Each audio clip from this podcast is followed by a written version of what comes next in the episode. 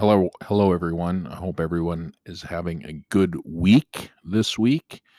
Um, and what we're going to talk about this week is a couple of more important words that I believe are important for us to take, put in our pocket, and really just kind of understand the definition of, of, of the words uh, when we're talking about people we surround ourselves with in particular situations. So this week we're going to talk about strength and experience. Both those words kind of go hand in hand, but what does it really mean to you when you say a person has strength and experience? I mean, there's a multitudes of things that come to mind when we talk about what the word strength means. When talking about somebody or their abilities, their leadership qualities. In to me, when a person has strength, they have the ability to draw from within the strength to have the perseverance to get through what we would call like a storm right? And it could be it could be a really difficult situation no matter what that is. Being able to have the inner strength to weather the storm and get to the end of the project is so vitally important because we all know people that don't have that inner strength.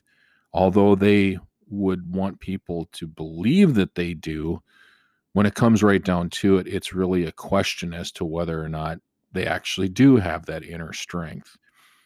And, you know, there's a whole bunch of people that you can draw upon as far as as role models um, people look up to that have that kind of inner strength and, and maybe you you you have some of those people in your life uh, or or maybe they're not in your life but uh, somebody to look up to you know and and it's important uh, to be able to find people and talk to people and ask them what that really means to them um, because when you have the strength when you have the ability to draw upon that inner strength to get through tough times it's uh, it's important um, because that could be potentially your next leader in whatever project you have going on.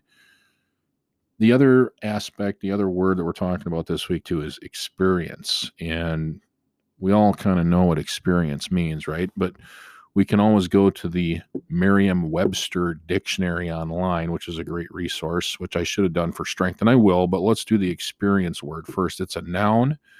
And here's the definition of experience 1A, it says direct observation of or participation in events as a basis of knowledge. 1B, the fact or state of having been affected by or gained knowledge through direct observation or participation. And 2A, it says practical knowledge, skill, or practice derived from direct observation of or participation in events or in a particular activity. So, pretty clear cut what experience means a practical knowledge, skill, or practice derived from direct observation of or participation in events or in a particular activity.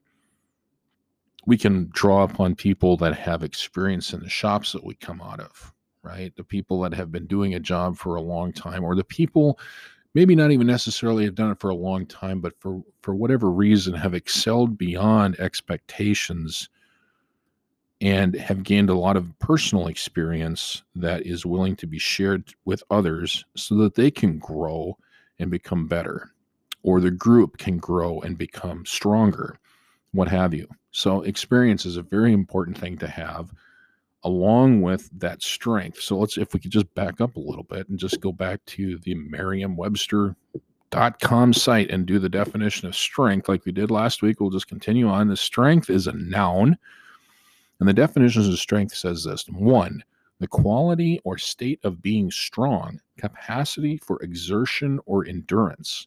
Two, power to resist force, solid, solidity and toughness. And three, it says the power of resisting attack, impregnability. So, strength is what it says. You know, people having the strength, the experience, the integrity, the trust and honor in what they do make them strong leaders and people that we can look to to guide us in the right path forward. So, again, if you could just take those words and just just think about those words and their definitions uh, in the in the next weeks coming up, next months, years, whatever, uh, to help us just be better people and to find the the proper leaders to be able to lead us in the right direction so that we are all successful because that is absolutely paramount. And i, I just want to say uh, it's going to be great because in the in the in the coming weeks we're going to be talking to some of those folks that exhume those qualities and hopefully from those interviews and from those conversations you can draw upon the experience those people have and and really really look to see if we can make a difference in the world because that's that's the whole purpose of, of everything we do these words that are defining the characters um, that we involve ourselves with day in and day out.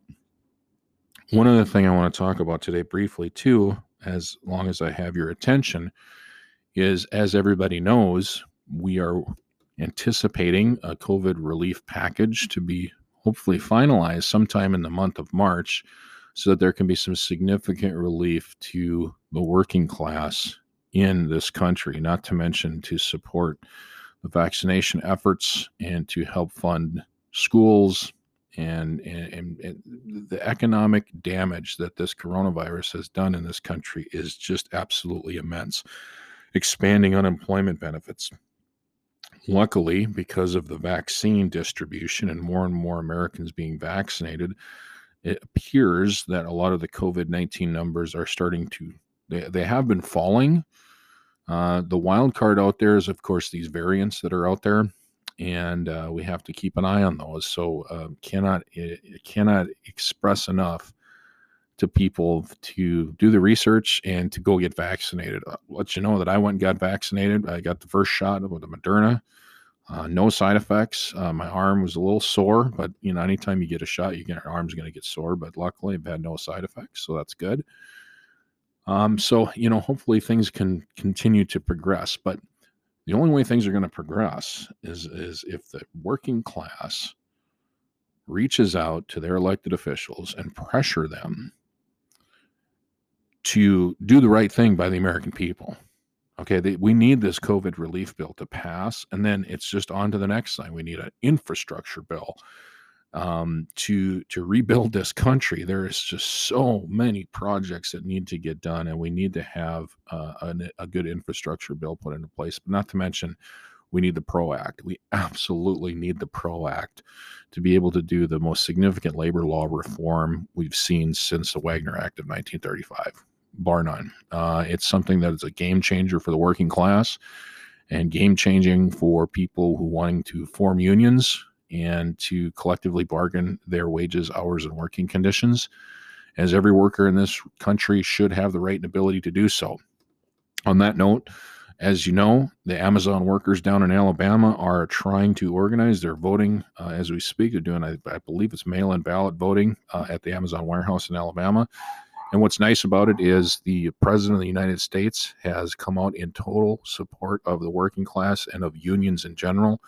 Uh, if you haven't seen it, go out onto Facebook. A lot of the group pages and stuff that I'm involved, with, we've shared some videos, of, a video of President Biden and uh, his position on labor unions, which is very, very important. So, with that, I just don't want to take up too much of your time. I appreciate the time that you've had with us and um, look forward to talking to you again next week. Have a good week.